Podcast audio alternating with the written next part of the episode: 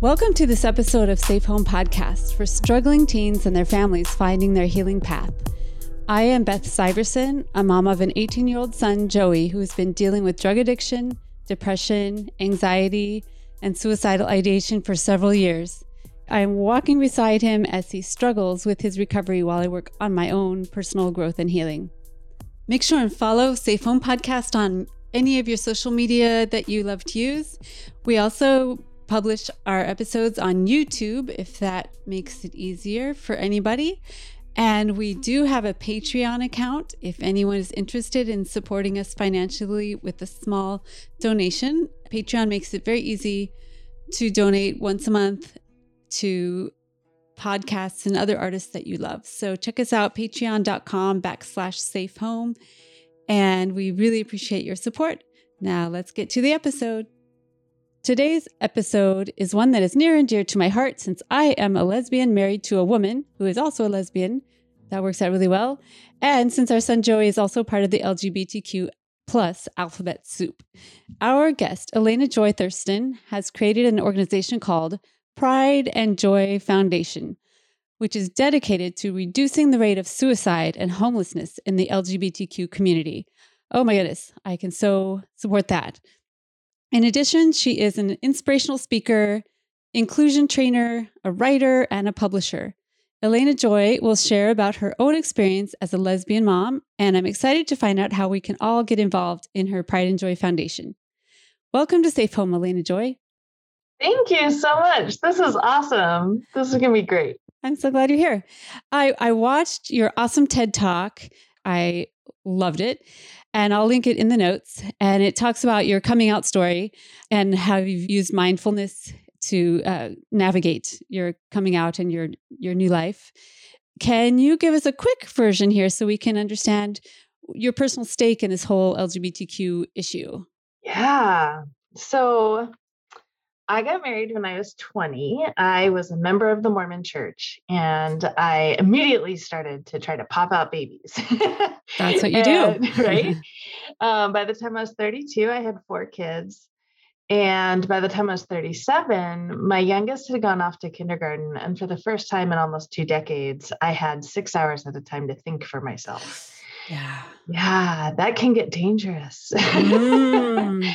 um, there was a lot of anxiety and depression going on, but I didn't realize that because those were kind of shameful. It was I I really believed along with most of the people that I went to church with that if you prayed enough and if you read your scriptures enough and if you attended church and all your meetings and did your calling and did all the things you were supposed to do, then you would have the spirit with you and you would not feel negative feelings like anxiety and depression. Mm. So the fact that I was feeling them was telling me like I'm not good enough. And that was shameful. And I didn't want to explore that at all. So those feelings had started. I mean, they'd always been there. Um, but I never knew how to take the blanket of shame off and actually examine them and question mm-hmm. them and use some critical thinking skills. So by the time I was about 37, I just had this really persistent feeling that I didn't like my life. And I knew exactly how privileged and blessed my life was, right? We all enjoyed really good health. We had great schools. We lived in the neighborhood, right? like that was the life we were living. And so to feel on a daily basis that I didn't like my life was just shameful to me. Mm. And so, hence, it took me many years to figure out what was going on. Um, and eventually, I got to a point where I was being very mindful of what my body was trying to tell me. I had tried to turn my body off for a long time mm-hmm. because it's really considered like a source of temptation. It's yes. the thing that's going to cause you to sin, right? Mm-hmm. And so mm-hmm. you you don't you're taught to not follow your body. Yeah, it's like a wild animal. You can't even yeah, control it. Yeah, exactly. Yeah. So I'm in my late 30s and I finally start like trying to be in touch with my body. And, you know, it started with like your last kid goes off to school. What do you do? You join a gym and you get your body back. There you go. it started with that. And it ended with me realizing my body had been trying to tell me for years that it's not that my husband was a bad guy or I'm a bad person. We're just not meant to be in an intimate relationship together. Mm-hmm. and I was completely and totally in love with my best friend. So uh-huh. those two realizations, they came and it's not an option to be gay in the church. Um, yeah. At least you you can be celibate and gay. You can do that, but you can't act on any of those feelings and and be a worthy member of the church. And so I went, I started a repentance process, and part of that process was enrolling myself in a conversion therapy program, hoping mm-hmm. That I could get rid of this temptation, this sin, right? I thought those were only for teens. They have those for like regular grown-ups too. Wow. They really do. Yeah, and there it's only illegal in 20 states. Although I have to say just in this past week, Canada and France enacted nationwide conversion therapy bans. Wow. Woo-hoo. It's amazing cuz prior to them there were only 3 countries and the biggest one was Germany. Wow. So it's a That's really big deal. Yeah. It's kind of huge. And it actually, yeah, it caused all kinds of emotions in me, but we I don't bet. have to talk about that. oh gosh, another point. Um, yeah, so that happened, the whole conversion therapy. I went for four days a week, two hours a day for six months. And that wow. was a little ridiculous. And 57% of participants end up suicidal. So that's where I was. 57%. Um, oh my gosh. Yeah. And a, and a Williams even... Institute study just came out in 2020 that proved that 98% of participants will have lifetime suicidal ideation. Wow. Yeah. Is that the case for you? Do you struggle with that? I am still definitely struggling. Yeah. It is not a daily struggle anymore. I am I see my therapist regularly. I'm on meds regularly. I do all of these very intentional self-awareness mm-hmm. exercises as well as the people closest to like suicide is not an ugly word in my home. Mm-hmm. Like we have to talk about it. Mm-hmm. Like my kids need to know that where I was and where mm-hmm. I will probably be for the rest of my life. Yeah. And the more I talk about it, you know, doing interviews like this and such, the more I feel like I'm integrating that part of me and not trying to shut it down. Mm-hmm. And that way I can actually deal with it. That way I can be aware and say, okay, this is a morning where I'm really struggling to stay here here's my plan, my implementation mm-hmm. plan, right? Here are the people I contact. Here are the self care things I do. Mm-hmm. I'm going to close those meetings that I had planned on my mm-hmm. calendar because mm-hmm. this is more important, right? Mm-hmm. And if I don't address it so blatantly, mm-hmm. I'm not able to do that. So.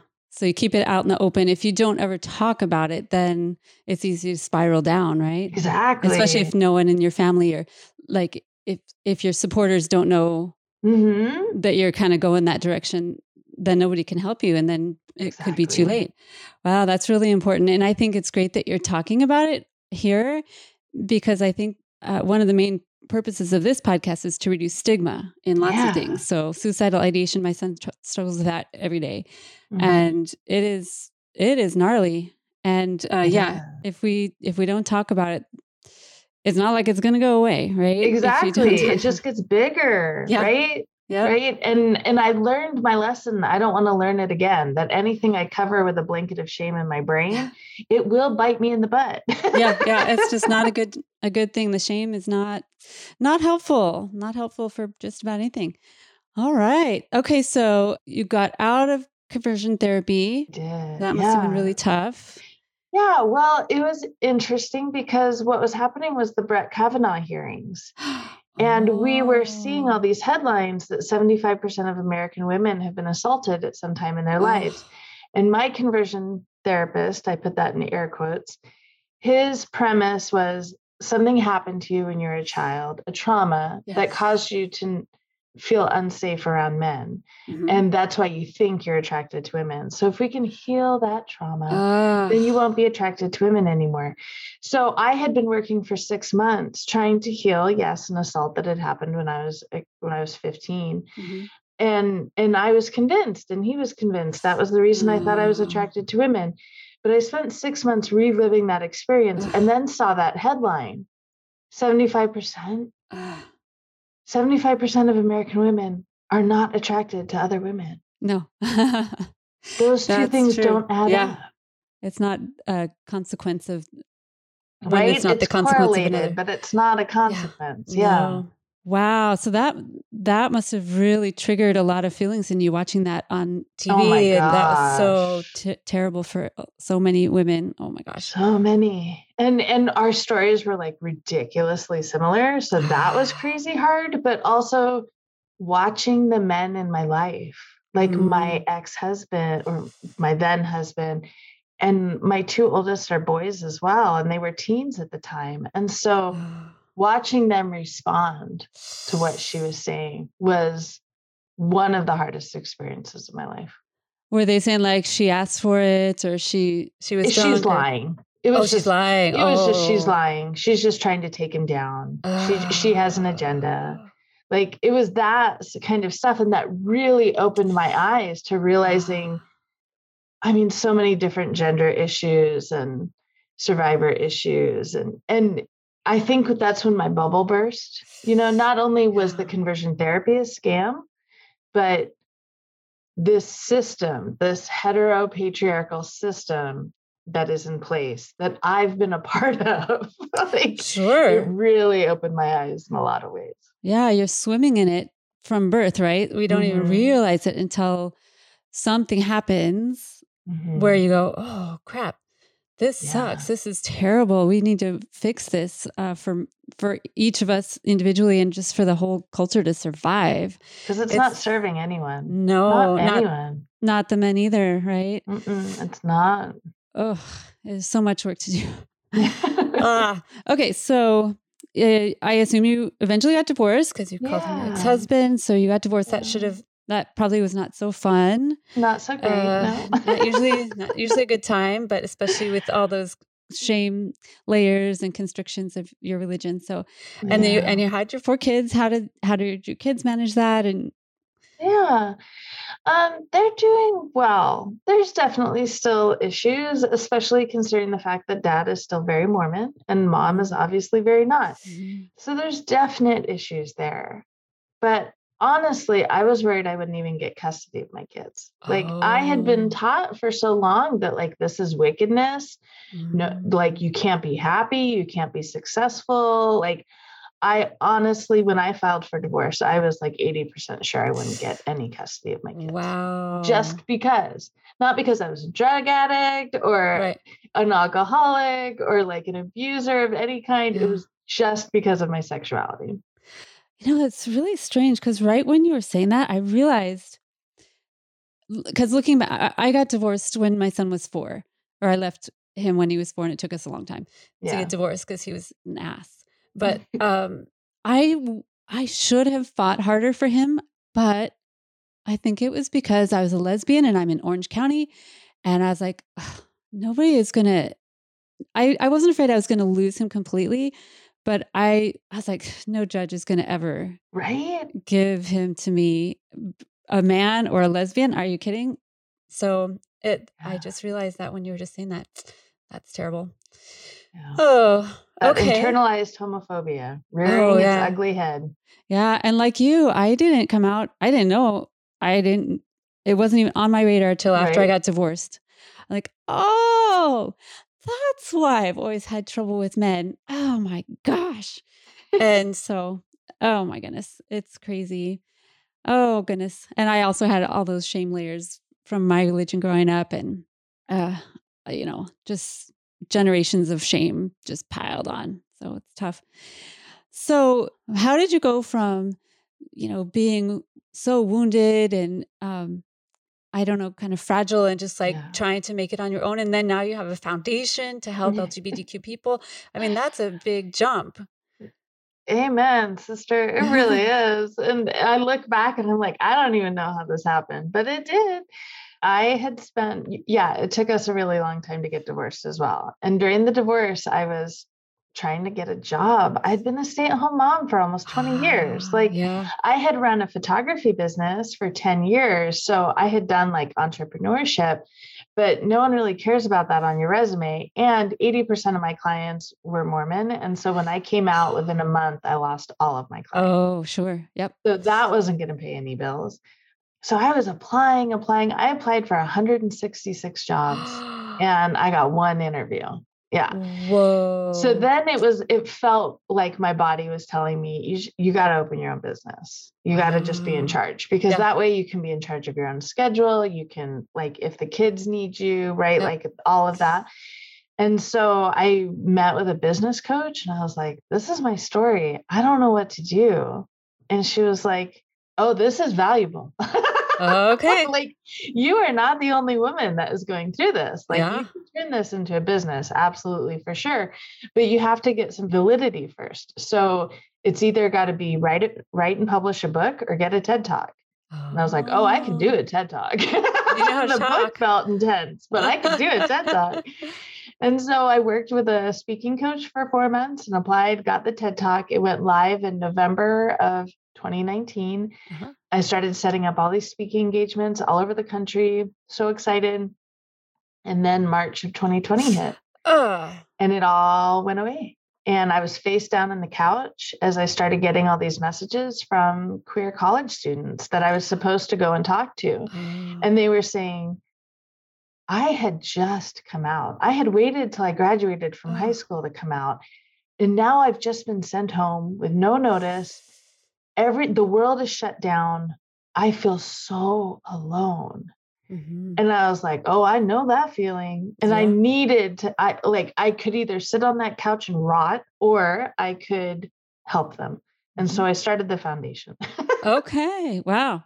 Well, and there's so much speak. You probably didn't know it then. You probably had no idea how long this thing would last, but right. uh, the COVID thing, I mean, but have you been able to do speaking on Zoom? Were you able to mm-hmm. pivot mm-hmm. and do some things on Zoom? Yeah, eventually everything did pivot to Zoom. And yeah, I've been doing regular speaking engagements, which is fabulous. I think what happened in there was my realization as these kids reached out to me, I had been really mm. focused on people like me, right? That's your ideal client avatar, right? Like who you were five years ago. That's yeah. who I had really been uh-huh. marketing uh-huh. to. And the colleges just kind of happened. Uh-huh. And so then when I heard from them, and they were feeling all the same things I was feeling. Like I just came out, and now all the gay bars are shut down. Yeah, like that, sucks. What the hell? so then it was realizing they were at such risk for suicide. Like as our suicide rate skyrocketed during the pandemic that oh, first year, wow. I realized I know that pit. Mm-hmm. I know what that feels like. Mm-hmm. I know what it's like to feel like your own head is not a safe place to be. Mm-hmm. And how do you escape yourself? Mm-hmm. And when when the pain is so much that it's not that you're really wanting to end your life, you're just wanting to stop the pain. Yeah. Like I knew all of that and I wasn't willing to let other people's babies go through that. Right. So then it and, was time like we got to fix this. Yeah. And you had the gift of wisdom that came from maturity. You know, you had 20 right. years or whatever on these college kids, yeah. but you had recently experienced similar things. So it's an interesting, you are in an interesting juncture where you could yeah. be of service even while you're still dealing with your own, um, the impact of you coming out and growing into who you are. That's that's wonderful. So is that your primary uh, clients or your focus right now is college age kids? Oh, honey, teenagers? we got so much going on. tell me, tell me. So we have the suicide awareness and prevention workshops that we do for LGBTQ college centers. Mm. Um, we have grants that fund those. And so we get to do those for free, which is awesome. great. And because of COVID, we can do them virtually, which is also nice. awesome. So we can keep them very low cost. Mm-hmm. And which means we're able to do more of them. The grant can go farther. And we target rural universities. Oh. So not your oh. majors, because they usually have enough resources for their yeah. LGBT center, right? And their mental health support and all yeah. of that. No, we go to like southeastern Missouri. right. Yeah, like go small schools whose kids like not only are we providing a resource that they might not have gotten otherwise, but also many of those kids at those rural schools they've never really interacted with professional LGBTQ people. Like oh. they don't know how to like oh. show up to interviews as themselves or find companies that are inclusive, right? Oh. So we try to oh. like drop that in there as well or even do a whole separate workshop just on uh-huh. being queer and having a great career, right? So it's really a great two pronged thing. We're able to go in and talk about what is suicide really? Let's remove the stigma. Mm-hmm. What are the resources besides calling 911, right? Mm-hmm. That are yeah. available in your area? What are some questions you can ask your roommate if you're concerned about them, right? Mm-hmm. Like little things like that. But then also like I hate the term it gets better, mm. but there is something about seeing someone 20 years out from you mm-hmm. who's living a really happy, successful, fulfilled life. Yeah. And some of those kids from small towns probably have never seen that. Right. I mean, I grew up like that's why it was never on my radar. I didn't grow up with I didn't know gay people. Maybe Billie Jean King, but she was derided, you know, right. in my, my culture. It was like, God, she's so butch. Why isn't she just a man? You know? Right. that kind of thing. So, um, yeah, it, it, I didn't see it. And back then, well, I guess Ellen came out when I was probably in late high school. Yeah. That was probably yeah. the biggest That was the thing. big event. What? I didn't even know what to do with that. But yeah, yeah if you're in a small town or um, kind of a conservative area, Mm-hmm. They won't they won't see that. So they how do you get them to come to your workshop? Do you say, "All the queer people come over here?" You know, how do they come? How, what do you We usually advertise? leave it up to the school to promote it. Um, okay. But it really is like we compare it to like a CPR workshop. Like huh. you go for an afternoon. Does that mean you're a heart surgeon? No. But uh-huh. does it mean you have the skills to intervene in a crisis? Yes. Yeah. And so it is it's considered like come for an hour and a half, learn some skills. And then if your roommate or your friends or maybe yourself uh-huh. is in crisis, you're going to have some tools and resources. Oh, you go like, oh, help your friends. Yeah. Uh, oh, yeah. yeah, yeah. That's a good. We use, um, you know, suicide hotlines are a great line of defense, but they should be the last, not the first. Like yeah, we in the community should be actual be people. Yeah, actual people in, in the that you can go talk to are probably yeah. more valuable that actually already know you. Wow. So you said suicide rates are way worse for LGBTQ since COVID started yeah. in 2020. What else, uh, you know, self harm? Are there yeah. other statistics or general maybe just from being out with lots of people how are we doing? Right? Um, self-harm is definitely skyrocketing and we're actually doing a parent workshop. That's one of our sections that we have. We have pride and joy parents which we meet we try to meet quarterly and we bring in an expert to help us answer all those questions. And mm-hmm. so in November, it was our suicide awareness one, very similar to what we do at the college campuses. But coming up in February is going to be all about self harm. We actually have a lesbian psychologist who works in a high school. She'll oh. be coming, and parents will be able to ask all the questions about how do I spot self harm? What is it really? What are the mm. common ways? How do I talk about it? How do I deal with it? How do I find a therapist? Right? Like all mm-hmm. the things. Mm-hmm. So, self harm is definitely rising. Um, and and I personally I feel like it has a lot to do with just not feeling in control of their own body. You know, mm-hmm. the fact is is we're living in a global pandemic. Yeah. And we're trying to make all the right choices, but it never feels like we're making the right choices. And so when we have a child who's growing and figuring out their body and they're dealing with a constant threat to their body, it's going to manifest somehow. And yeah. oftentimes it's self harm. But one cool thing that has come out of the pandemic that I think has been really helpful, like parallel things. One is that there's been a lot of research just in the last three years, maybe, about the correlation between being LGBTQ and neurodiversity. Oh, yeah. And then the other part of that prong is that we're all sitting around at home staring at our social media, and other people are realizing, like, oh, I didn't realize autism manifested like this, or I didn't realize ADD manifested like this.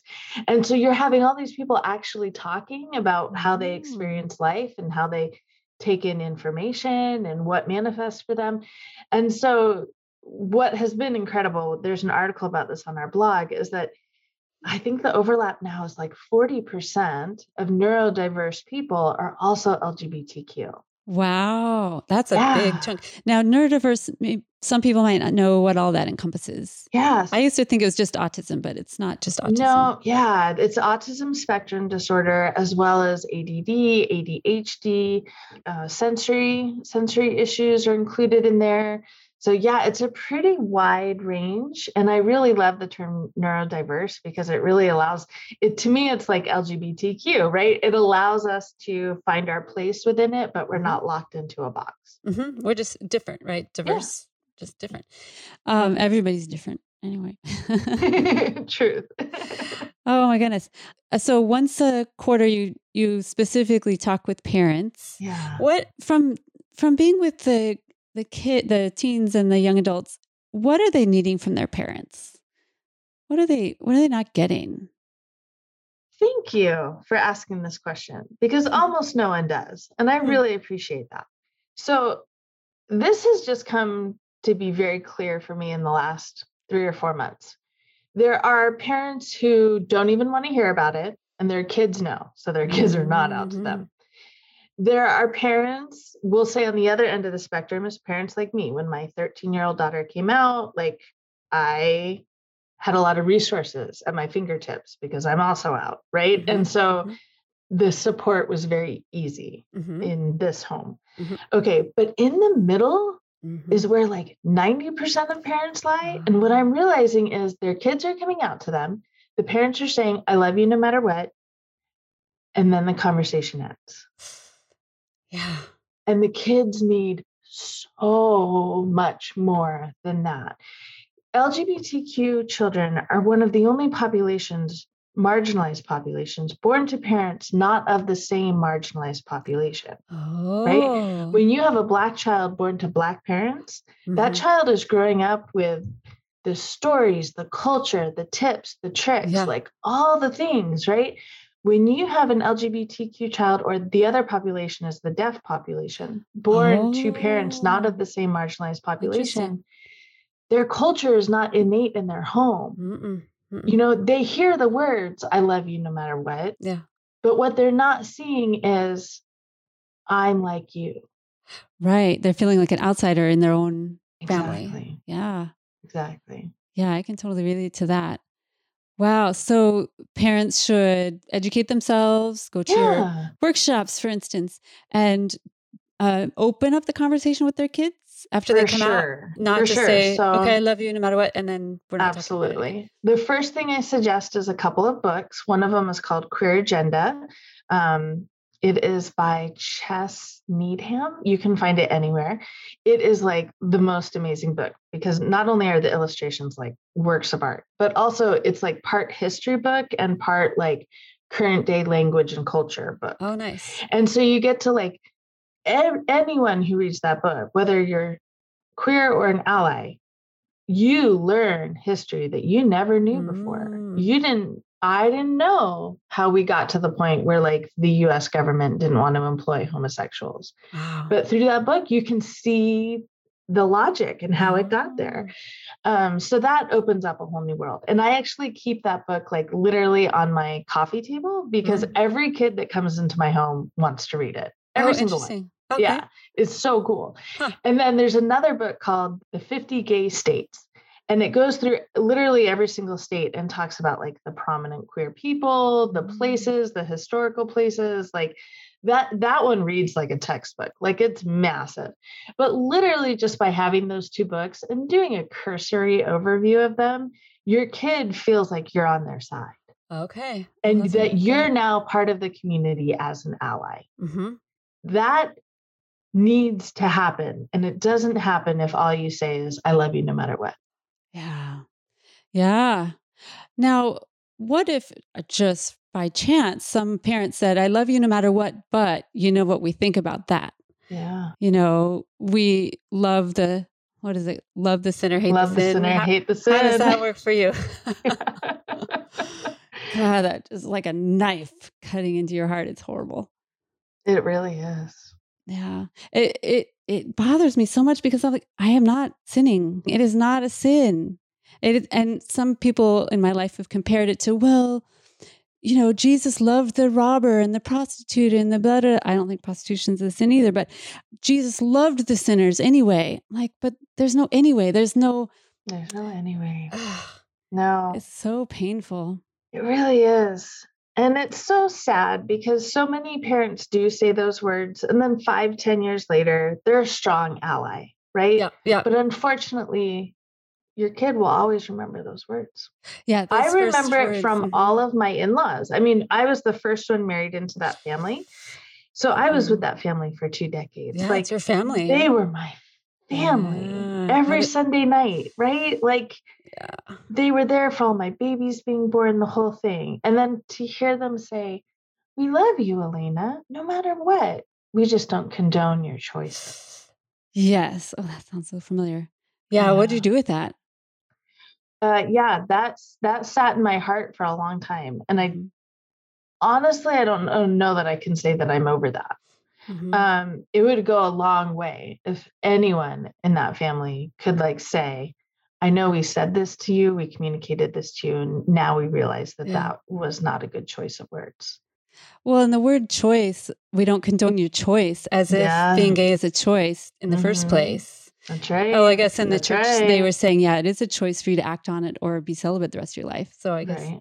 in their view it was a choice, but I don't think it's a choice. Ugh. No. Sometimes, sometimes I see, and I see this coming up about gender all over the place. I know we're talking about um, gayness right now, but it's kind of you work with LGB mm-hmm. and T's and yeah, gender is a big issue. And I I see parents all the time on these parent groups saying, oh, my kid just decided to be trans or just decided to be gender mm-hmm. nonconforming. And they just decided, and oh my gosh, is this just a phase? What is going mm-hmm. on with mm-hmm. all these mm-hmm. kids who are coming out? Is it like, a trend? They're just trying trend, to be like a cool yes. kid. And I, I think it's awesome because the kids hopefully are more open and more mm. flexible, more fluid with their gender, which is awesome because I don't think it's just two genders.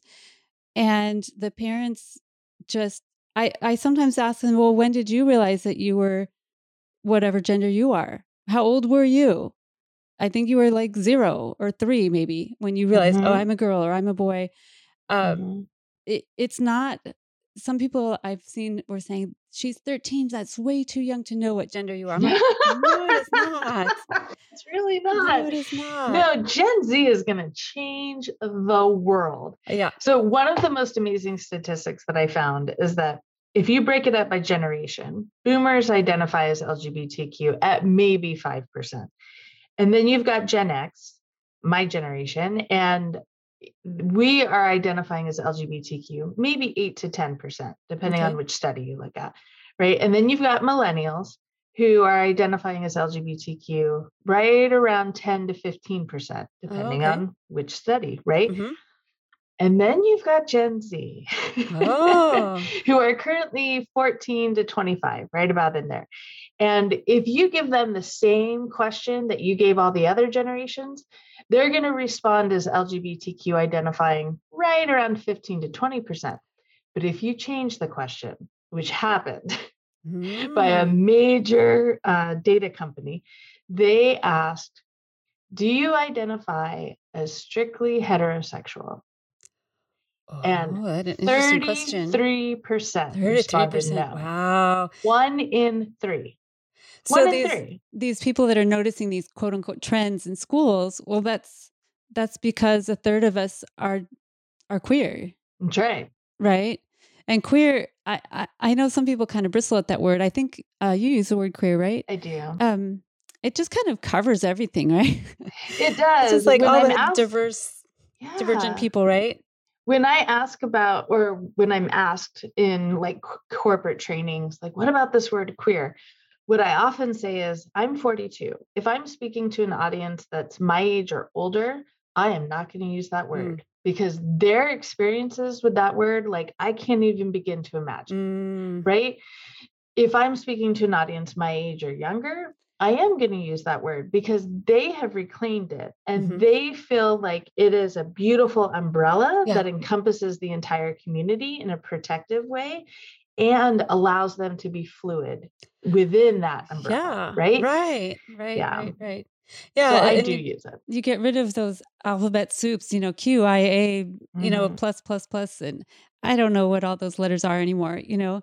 But if you just allow it to be queer and just people are on a gender and a sexual identity spectrum, right? Yeah. Like they and they're free to go and move along that spectrum, right? No mm-hmm. one's stuck where they are either. People grow and maybe realize, oh, I, I want to move a little bit more this direction, or maybe I feel more fluid in my gender over here. Mm-hmm. So I think I think it's going in a I think it's going in a beautiful direction with the, the kids that I'm seeing. Um, I do too. Up. Now I was yeah. when when my son was in school, I was like, okay, Joey's generation is going to fix all this, and and and when I I knew I figured out I was gay when he was five. And then I got married, or not, we didn't get married yet because we couldn't, but um, till 2013. But uh, when we got together, I thought, okay, Joey's going to be okay with having gay moms because his generation is fine. They're like, whatever, who cares? That was not true in my son's case. He went to school in Huntington Beach, which is really, really white supremacist and conservative and oh, it was, you are not lying that area is a little nutty it is terrible you know we live in a so super blue state i live in uh, i live it up at up in la which is super duper blue but huntington beach and that area is so so not and mm-hmm. he got teased relentlessly for having gay parents and i i feel terrible about that and i I I I'm not going to not be gay because of it, but I feel terrible and mm-hmm. I didn't realize it. Yeah, tell me. They don't tell you. They don't tell you. They know not to tell you. Oh, no.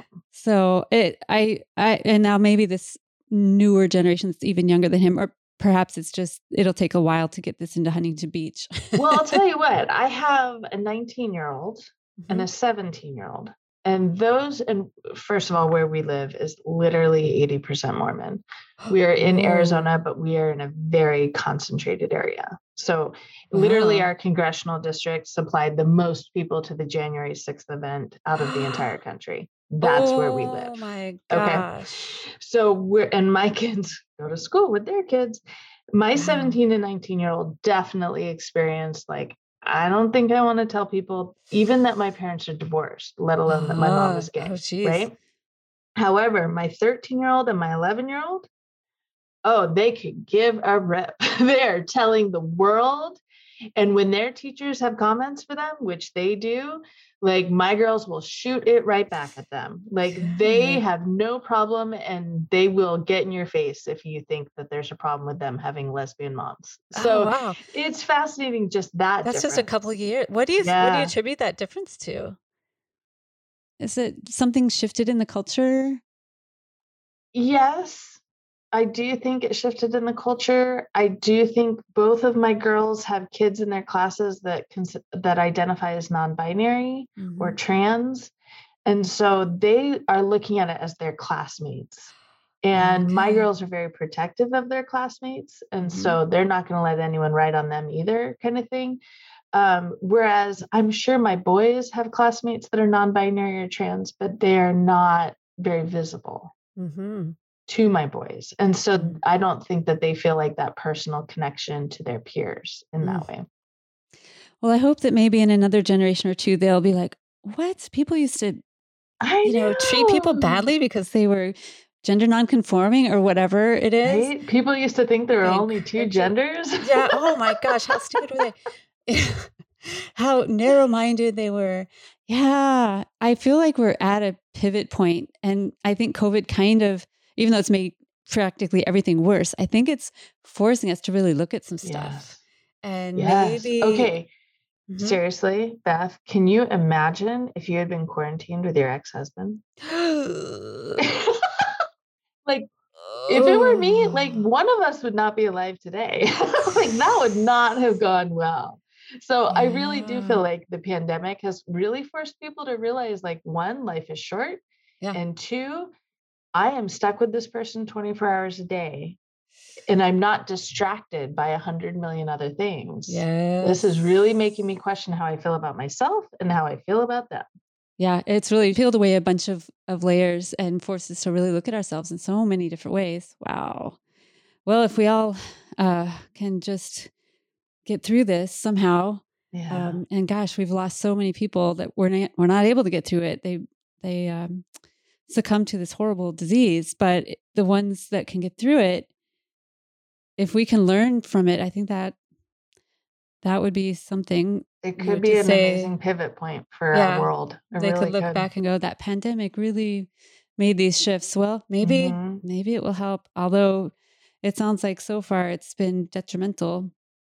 But I think if we if we keep pushing on and keep just living our truth and people like you, Elena Joy, that are that are out there talking about your truth and your authentic self, I think the more people that do that, the more people go, oh, I don't have to live a lie. I don't have to pretend to be someone I'm not. I can just be who I am. And there are people in the world that will accept me. What what can we all do to support your wonderful organization that is helping LGBTQ people? What mm. what can we do to help you? You know what would be the most helpful, honestly? A lot of our funding, the, we don't we do solicit for donations once in a while. Um, like if you come to a Pride and Joy Parents Workshop, we ask you to donate something, literally as little as a dollar. The average donation is like $12. We don't want to force our own community to support the resources, right? Mm-hmm. Like the, financially, that's hard. And so, a huge part of our program is that we go into organizations like corporations or town governments or local governments, and we teach what inclusion actually is. Mm-hmm. We teach what words to use and what words not to use. We teach how to respond when someone comes out to you and why you shouldn't respond in certain ways, right? Like, really like wonderful basic inclusion concepts and mm-hmm. the corporations and the governments they pay for those and we can yes. take that money and then and put it towards our own community right so if you have an employer, uh, a manager, someone who would appreciate that kind of information, um, because it really does affect the bottom line. Like it's not a hard sell because mm-hmm diverse and inclusive companies are 2.3 times more profitable according to harvard business. Oh, nice. so it's not a hard sell necessarily.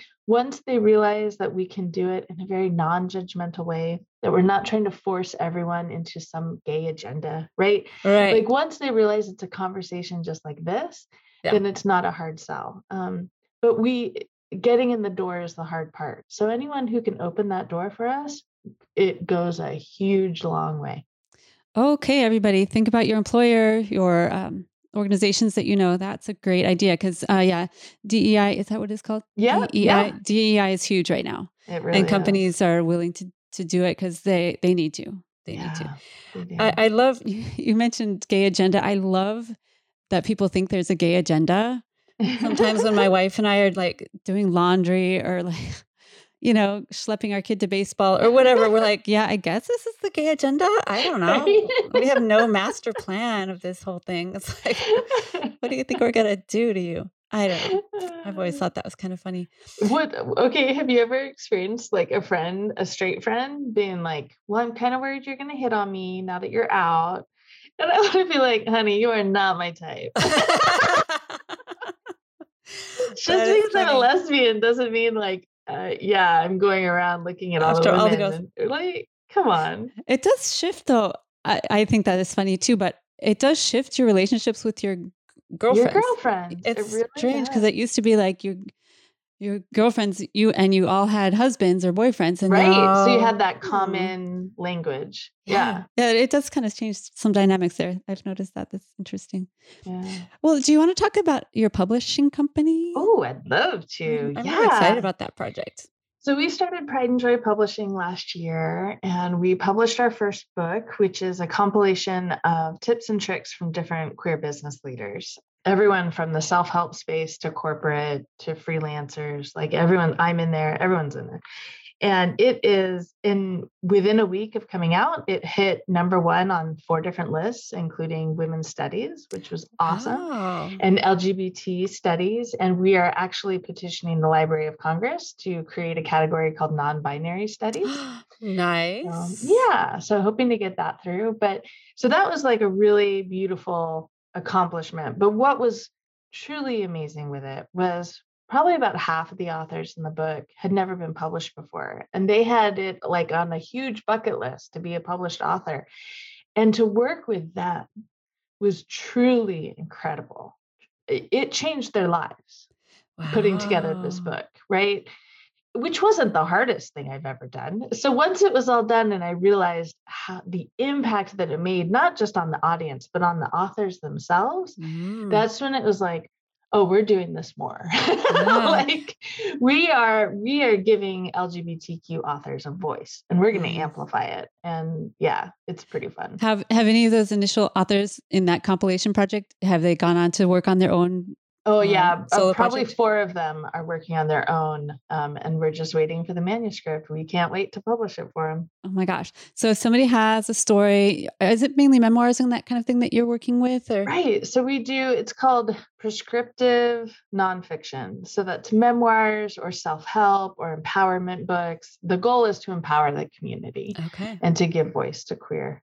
So who has a book like that inside you? Yeah. Paulina Joy. What's your publishing company called? Is it just part Pride of Joy Publishing? Pride Joy Publishing. Yeah. So Pride Joy Foundation, Pride Joy Publishing. Is there anything else uh, that you would like to talk about about well, your we're organization? So ex- thank you. I appreciate that because we're so excited. We are starting a program last fall. Let me back up. Last fall, we wanted to help these LGBTQ business owners as well because what often happens is that LGBTQ people can't find an inclusive workplace. They can't ah. find a place where they can be authentic. And so they often, at a higher rate than straight people, go off and strike it off on their own and oh. develop their own oh. companies. Yeah. So, because that's where they can truly be themselves, right? And so we wanted to find a way to help these LGBTQ business owners. And it started with public speaking. So we did a six week course called Keynote Queers and I taught it along with my TEDx speaking coach, and it was fabulous. And multiple people ended up with talks that I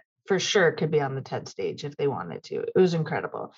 And then we decided to, to switch the focus for spring for writers. So we're starting a program called Outright Authors. Mm. And it is a six week writing intensive focused on memoir or other nonfiction.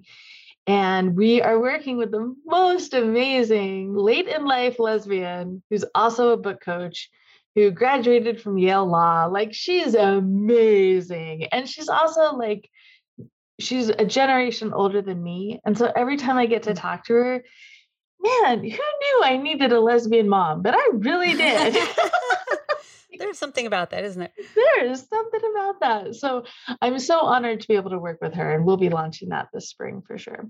Wow, that sounds amazing. That sounds really great. There's so many people that have a story in them, but yes. they just have no idea where to even begin. Yes, exactly. And it's like, oh my gosh, come be with us, uh, fellow queer people, and let your hair down and let us help you build the foundation, write the outline so that for the rest of 2022, if you actually want to write this book, it's going to be so much easier for you. Wow. Well, I'm sure there are lots of people that are going to grab onto that. That's an awesome opportunity. Well, you're doing so many amazing things. Did you know you had all this in you? No. When you're, you know, taking care of the house and your four kids. right? And I was a Cub Scout leader for like a million years. Like yeah. I didn't realize that. I mean, that job was like 20 to 30 hours a week for 11 years. And so now I'm realizing, like, wow, I did a lot to build up a Cub Scout program. Yeah. What did I do to build like my own business, my own career, my own stuff? Yeah. But you use those same skills, I'm sure. Yeah. The, the skills that you learned, the, the, networking and the how to get people to volunteer for stuff. And oh. yeah. Well, that's interesting. I uh, going back to when you said you were having trouble finding a job, you put in 160 applications. It's that patriarchy that says women working at home is yeah. not it doesn't count. That's right. It doesn't go on your resume. It whatever. Even though I had so many skills. Yeah, yeah. and all that experience. Um, you had basically a job, well, two jobs: parenting and keeping the house going, and Cub Scouts. Sounds like a huge part-time job, but it didn't. It didn't count. It didn't. Uh, click the right boxes. No, it so, didn't qualify me to actually earn an income. Wow. Yeah. Well, I'm glad you figured out to do it on your own because you're doing awesome work. I'm really proud of you. I, am just excited to know you. And you. I'm sure our paths will cross again. I really yes. want to. I really want to do a TED talk, so I've got to talk to you about oh. that. oh, we got that. We can do that. Okay. That's one of my goals, one of my dreams. Oh, well, it's been wonderful getting to know you and hearing all about your wonderful things. I hope lots of people look you up and I wish you all the best. Thank you all for listening. It's been great having you. Thank you for your support of Safe Home Podcast. And Elena Joy and I want you to stay safe.